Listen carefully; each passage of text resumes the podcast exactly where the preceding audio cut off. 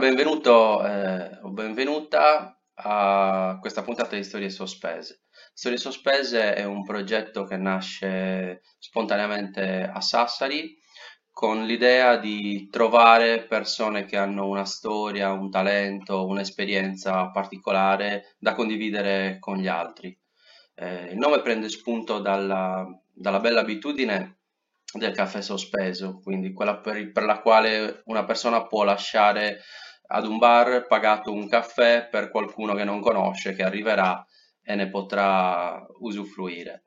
Eh, allo stesso modo cerchiamo persone che abbiano voglia di raccontarsi e quindi lasciare la loro storia sospesa a disposizione di chi la vorrà ascoltare e magari prendere anche qualche spunto.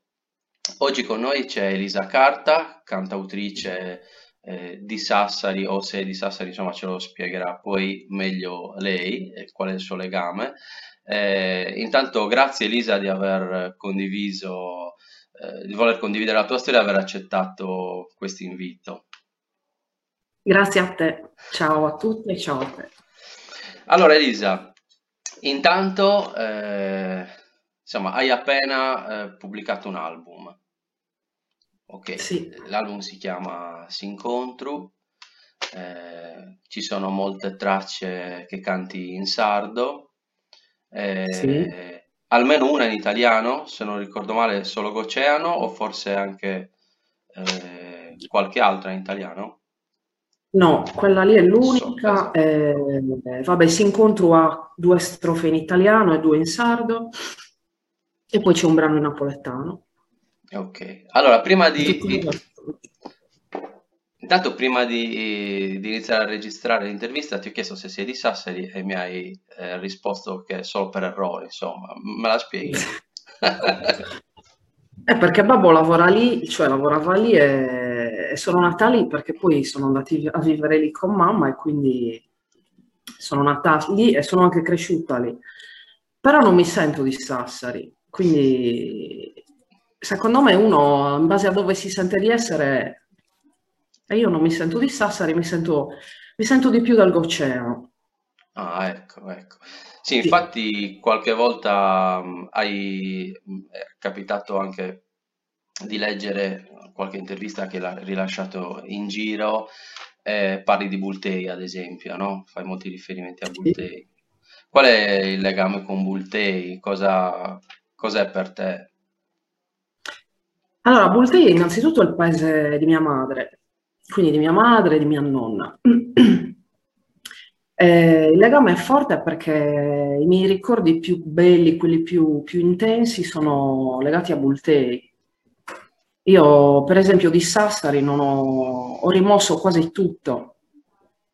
E invece quando andavamo a Bultei, che fosse estate, primavera, autunno, inverno, erano proprio ric- sono ricordi forti, eh, perché c'è un legame, una connessione con la natura in quei ricordi. Quindi sono belli presenti, per questo per me Bultei è il luogo dell'anima. Quello che, che mi ha, insomma, che mi ha colpito anche ascoltando il tuo album è che c'è qualcosa, si avverte qualcosa di selvaggio, insomma, passami questo termine, no? Probabilmente, Naso ben accetto anche. ok, e probabilmente ha, ha le radici lì, insomma, in questo rapporto anche, no, con la natura, con un, con un territorio a volte aspro, a volte, a volte dolce, o no, può essere anche. Sì, sì. Infatti questi ricordi forti che ho sono legati a quel cielo enorme che di notte è, è accecante da quanto è stellato. Un cielo che non ho mai visto, per esempio, a Sassari.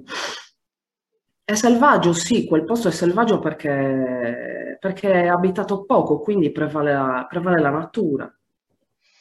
Eh, Eh, come, come sei arrivata a, a cantare in sardo? Nel senso che tu comunque alle spalle hai quella che possiamo chiamare gavetta, cioè un, sì. comunque un percorso che eh, immagino mosso da, da- da una passione, da un interesse verso la musica, che ti ha portato a cantare in varie parti della Sardegna.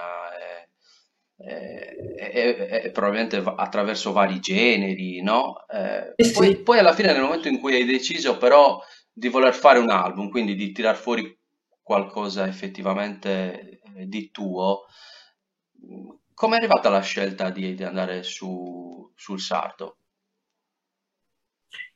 Perché la- col passare del tempo, siccome questo disco non è stato creato in, eh, in un mese, ecco, ci sono anni di lavoro, anni di lavoro e, e anni anche di percorso dove eh, cercavo un po' la lingua che, che fosse più vicina, no, alla mia parte più intima. Quindi l'inglese di sicuro non poteva essere perché l'ho sempre odiato, eh, non lo parlo e non lo, non lo capisco, quindi è una lingua che non sento assolutamente mia. Lo spagnolo, anche quello comunque non lo parlo, perciò il francese un po', ma non era... Quei suoni non rappresentavano, vedi, tu hai citato la- la- il selvaggio, no? Ecco, quando io ho iniziato a cantare le prime cose in sardo, ho proprio sentito un legame, eh, un legame di, di- viscerale, istintivo, no? Di forza primitiva, cioè una Eh, cosa del substrato, ecco, era qualcosa di, di- di profondo. Invece con le altre lingue non, non- non toccavo quella cosa lì, che sta in basso. E questo è sempre stato così, oppure, mh, oppure beh, il rapporto col sardo lo hai e anche magari con, eh, con Vultei, con, con- con questo tipo di, di esperienze che hai raccontato, è sempre stato così forte nella tua vita, oppure lo hai scoperto mh, magari crescendo? Cioè, ti faccio questa domanda perché a volte i bambini, da bambini anzi c'è questa strana sensazione che metti da parte ciò che ha a che fare con i genitori, ciò che arriva da loro, c'è anche un po' a volte il rifiuto, oppure lo snobby, ecco, mettiamolo in questo modo, no? Invece crescendo a volte ti appassioni alle radici a- o a quello che effettivamente poi, come dici tu, riconosci una parte profonda di, di te stesso, no? Per te come è andata questa cosa? Ah, questa cosa è andata che innanzitutto era sempre dentro di me eh, e quindi è stata un po' come tornare, no, a qualcosa, non come scoprirla, ma come tornarci. Eh, ti, vabbè, ti racconto un aneddoto così velocemente per farti capire eh, come eh, ho messo a fuoco il fatto che eh, Bultei e il Goceano fossero importantissimi e così anche la lingua sarda per me. Io ho vissuto quattro anni a Parigi, eh, ero ventenne, ho vissuto lì dai 20 ai 25 anni più o meno. E una notte io vivevo a un sesto piano di un palazzo enorme, antico. Eh, il vicino, là praticamente non ci si conosce tra vicini, si è tutti estranei, non è come qua. E una notte il, vicino di sotto urlava che stava male di aiutarlo, insomma, affacciato alla finestra, era estate, e io ero terrorizzata. Quindi non riuscivo a dormire, ero, eh, ero impaniccata, ave- avevo le allucinazioni dal panico. Fatto sta che eh, per, per- per simulare un rilassamento, come se stessi prendendo un ansiolitico, ecco, però non l'ho preso. E il mio ansiolitico era che a un certo punto io ho iniziato a trasformare tutti i suoni degli elettrodomestici del palazzo che sentivo in grilli, grilli e cicale dell'oceano. E poi piano piano nel dormiveglia sono proprio andata a Bulteino, nella parte antica, ed ero lì in mezzo a quelle vie, a quelle casette, e mi sono rilassata così. E s- e mi sono addormentata proprio lì a Bulteio, ero a Parigi, capito? Quindi ho cercato quel, quel paese e quella, e quella zona per rilassarmi e per ritrovare, no, il mio, la mia radice, il mio posto nel mondo, per calmarmi, ecco.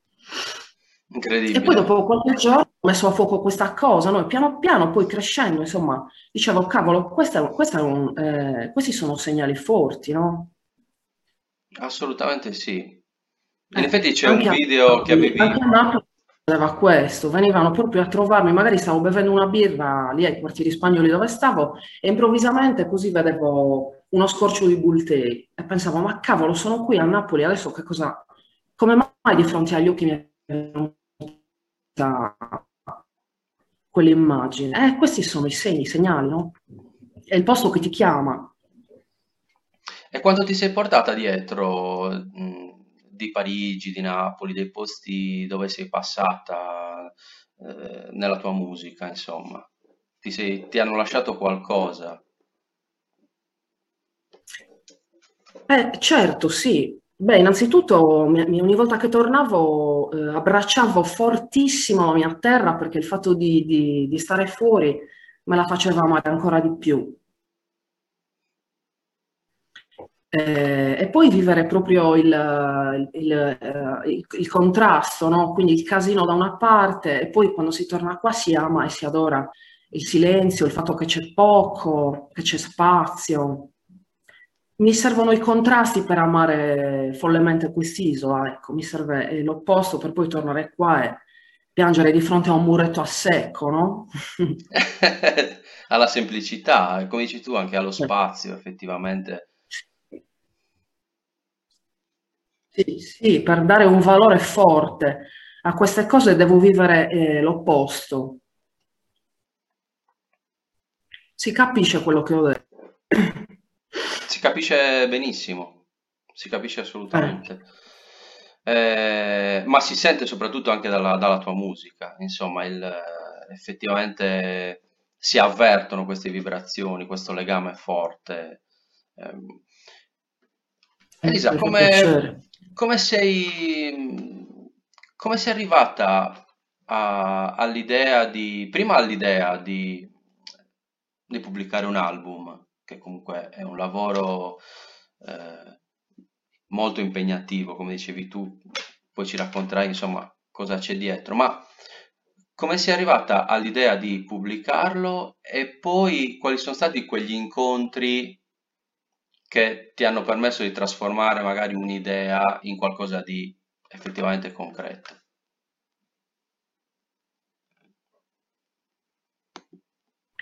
Eh, allora, io avevo già da tempo l'idea di, di- di voler fare qualcosa di mio, perché, perché lo sentivo, no? Sentivo che c'era qualcosa da dire, anche se eh, per me è sempre un poco. Io parlo, cioè penso sempre al, al poco e penso che in questo disco ci sia un poco. Io sono riuscita, eh, assieme alla, alla mia squadra, a raccontare questo poco. Quindi sentivo di avere questo poco da portare fuori eh, e poi c'è stato un periodo che più, forse mh, intorno ai 3-4 anni fa, ecco, che io ho iniziato a interagire molto di più con la mia parte maschile.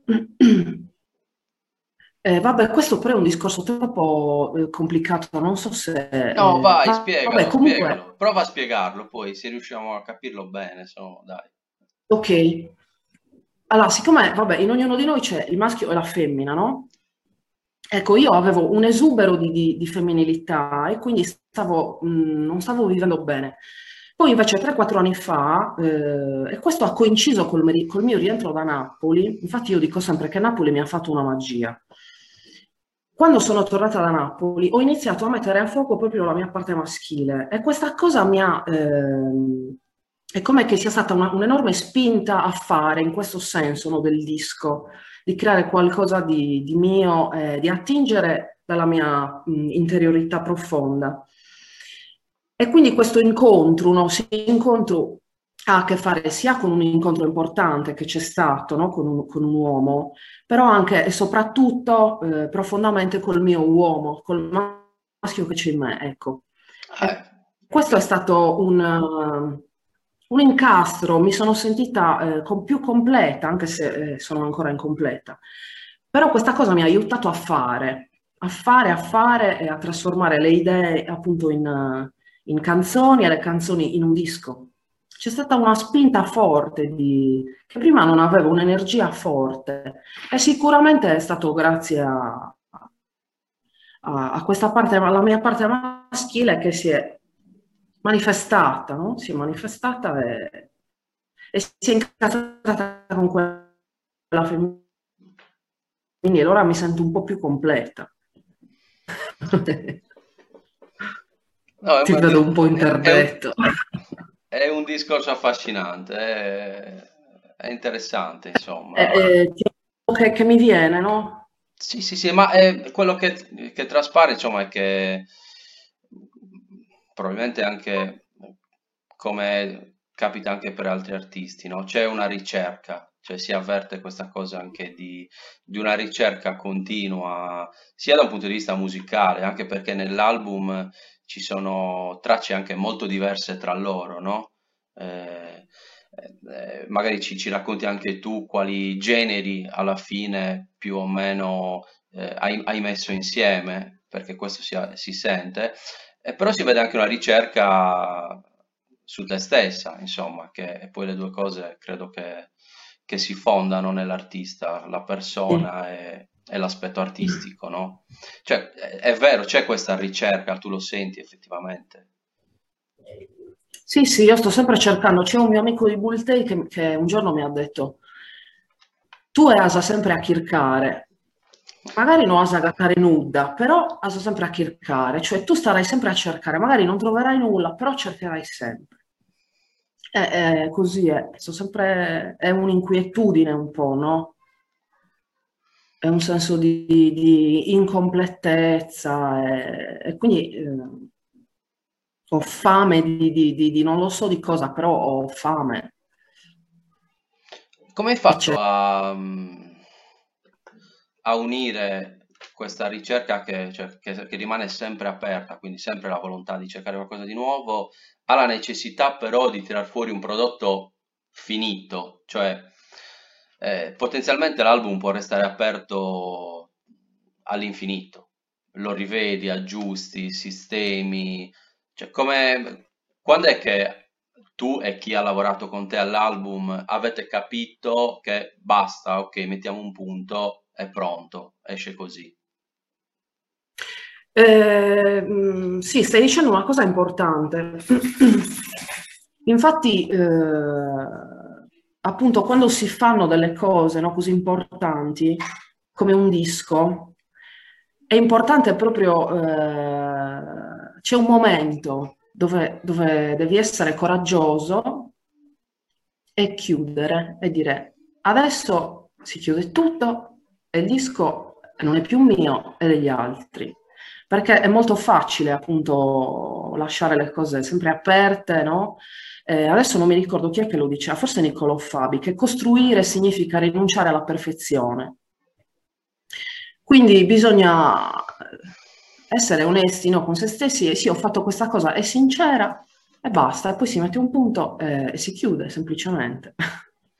Sì, sì, è quello, è- è- il difficile è quello perché potenzialmente lo puoi ritoccare eh, appunto all'infinito, no? Bisogna avere il coraggio di dire vabbè, basta, usciamo. Sì, è un rinunciare alla perfezione, cioè eh, dirsi tante cose si, si potranno fare meglio, ma sono state fatte così e sono belle così, è una fase, no? Il disco è una foto di un, di un momento, quindi con tutti i suoi pregi e i suoi difetti, è come un essere umano. Qu- quanto è durato alla fine? Quanto è durata la, la preparazione del disco? Da quando insomma, hai iniziato a pensarlo alla, all'uscita? Eh, più o meno 4 anni, 4-5 anni. E con te chi, chi ci ha lavorato? Chi ti ha dato una mano? Chi è stato, diciamo, così importante da, da trasformare appunto un'idea, un'energia in un disco sul mercato? Eh, allora è stato fondamentale il mio compagno, eh, Francesco Piu, che eh, lui proprio parlando di pragmatismo è proprio eh, campione di pragmatismo, perché mette un obiettivo e, lo realizza no? e fa di tutto per realizzarlo. Quindi per me è stato fondamentale essere affiancata da, da, un uomo così, che ha queste caratteristiche. E poi appunto essendo il mio compagno mi legge, mi vede bene, no? mi conosce, sa, eh, ha saputo eh, cucire bene questi vestiti, no? che sono le canzoni, arrangiarli per, per rendere al meglio la mia voce. Quindi lui è stato fondamentale. E poi c'è un altro uomo che è stato fondamentale anche lui, che è Francesco Ogana, una una perlina di Sennori, un'anima bellissima e, ed è stata un un'altra figura fondamentale per la re- realizzazione del disco. E poi c'è Michele Piolet da, Sarda, che è il coautore di alcuni brani del disco, eh, di altri è proprio l'autore, e anche lui è stato fondamentale perché io andavo da lui e molto spesso purtroppo io non pensando in sardo ancora, quindi andavo lì con i pezzi di carta, con queste frasi scritte, con queste immagini, però erano in italiano molte, quindi lui cercava di trovare la chiave, no? la chiave in lingua sarda per dire al meglio, raccontare al meglio le immagini che avevo ed è stato fondamentale anche lui. Quindi questi tre, questi tre uomini quindi in realtà eh, c'è l'artista, però poi effettivamente si crea il team per, per riuscire a costruire qualcosa di, di grande. Infatti ho messo a fuoco anche un'altra cosa facendo questo disco, quanto è importante che si crei una piccola famiglia, perché non esiste solo la famiglia, quella tradizionale, esistono anche altre famiglie che si possono creare appunto con un amico, due amici, un compagno e un amico, perché si è creata proprio una, un'altra famiglia. E quando si creano questi nuclei d'amore, perché alla base c'è un amore enorme, allora si può creare qualcosa. Se si sta da soli è molto difficile creare qualcosa, invece quando ci si unisce in pochi eh, si, si possono creare cose bellissime. A proposito di, di, immagini, di cose bellissime, è bellissima la copertina. Mm. La copertina è davvero bella, no? Eh, come nasce? Chi l'ha, pensata? Chi l'ha realizzata? Eh, l'incontro con Lino Stefani, che è l'autore di, di, quella copertina, è stato bellissimo perché eh, io ero, stavo accompagnando eh, Francesco, che aveva una mini tournée nel nord, nel nord Italia, e quindi lui circa un mese prima mi ha detto guarda qualche B&B, fai una ricerca e prenota, Lino mi ha dato i punti. E io sono rimasta incuriosita da questo paese abbandonato, che era lì un po' lontano, però eh, in zona di, di, un locale poi dove doveva suonare lui. E quindi avevo prenotato lì. Quindi vabbè, poi siamo andati là, eh, che però era a mezz'ora dal, dal posto dove doveva eh, suonare lui, ed era un trekking che bisognava fare e si arrivava a questo paese, Campo di Brenzone.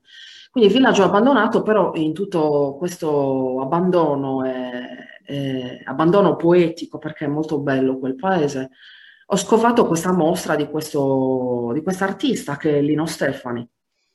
Quindi l'ho trovato lì in mezzo al nulla che faceva una mostra e l'ho conosciuto lì. L'ho conosciuto lì per caso e che poi caso non è. E, e come ho visto i suoi lavori gli ho chiesto di, di farmi la copertina del disco perché erano bellissimi. Quella copertina appunto è una figura femminile, eh, quello è proprio il suo stile, no? che mescola foglie, fiori, no? tra i capelli, quelle cose mi, mi sono piaciute moltissimo. È nato così. Quanto ti sta mancando poter suonare dal vivo, incontrare le persone? Eh, mi sta mancando, mi sta mancando. Diciamo che vivo lo stesso, nel senso che io non sono una che se non canta muore, eh, perché mi basta fare la pasta fresca, no? per, per, mi basta fare delle cose manuali per trovare un equilibrio. Però mi manca ovviamente perché io lavoro e, ed è un mio modo di esprimermi, no? è un canale quello che adesso è già da, da un po' che non c'è, me l'hanno tolto, quindi... E poi mi manca la socialità, quella bella però, perché dell'altra non me ne frega nulla. Mi manca incontrare qualche anima bella ogni tanto, sì. Perché tra, guarda, tra, tra, selvaggio e agreste è un attimo. Eh. E infatti è già passato quell'attimo. Però la musica poi ha anche effettivamente no, questo grande potere di, di unire le persone, di creare intorno a una... Aspetta un attimo, Eli. Sì.